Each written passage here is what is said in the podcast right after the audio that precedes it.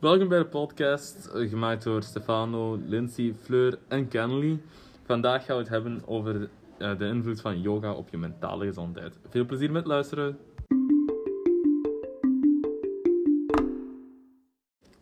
Wat doet yoga nu eigenlijk met de hersenen? Yoga is een eenvoudige bewegingssport die vandaag de dag populairder wordt.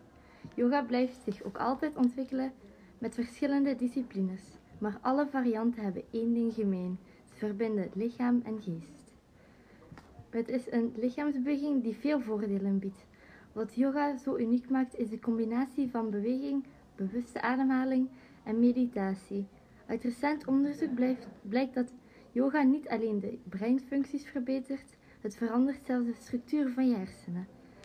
Zo'n half miljoen Nederlanders staan geregeld op een yogamatje, omdat yoga je soepelder en sterker maakt, ook van, maar ook vanwege het rustgevende gevoel erna.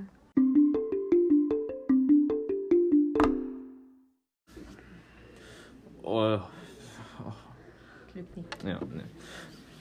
Fleur, wat zijn eigenlijk de voordelen van yoga?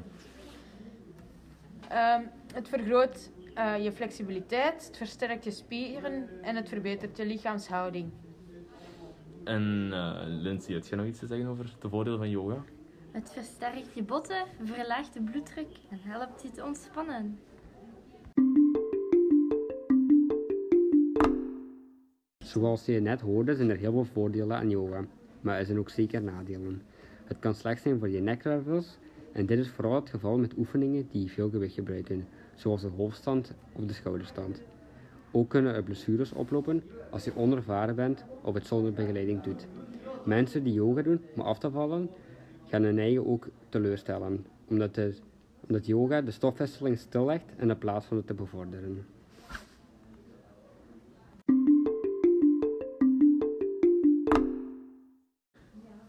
De invloed van je leeftijd op je yoga-prestaties. Jongere mensen hebben meer testosteron in. Daardoor kweken ze meer spiermassa aan, waardoor ze langer yoga-posities kunnen volhouden. Jongere mensen hebben ook meer kracht, waardoor ze ook langer yoga-posities mee kunnen volhouden. En daardoor leveren, leveren zij betere resultaten voor yoga. 50 jaar oudere sporters verliezen spiermassa. Daardoor hebben oudere mensen niet zo'n goede prestaties op yoga. Oudere sporters hebben ook meer vetreserves. De spieren gaan zich omzetten naar vet, waardoor dat ze overtollig vet hebben, ze niet meer goed kunnen werken met de yoga. Fysieke veranderingen beginnen bij jongeren vanaf een 25-jarige leeftijd.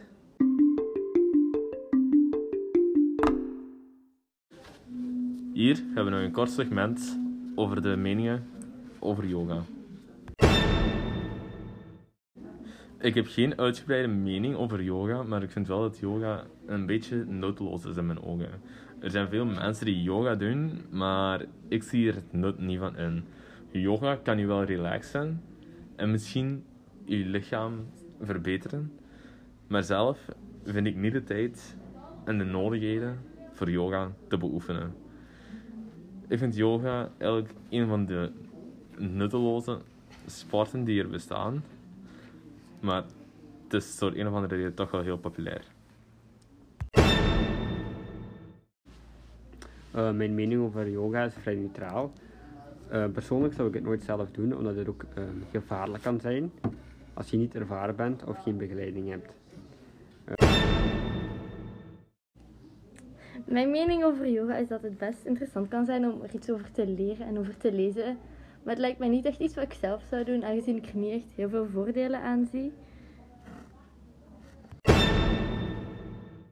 Ik heb een tweedelige mening. Ik vind, het, uh, ik vind dat yoga langs de ene kant wel rust brengt, maar langs de andere kant, als je het niet uh, met een ervaren instructeur doet, denk ik dat er veel um, nadelen aan verbonden zijn.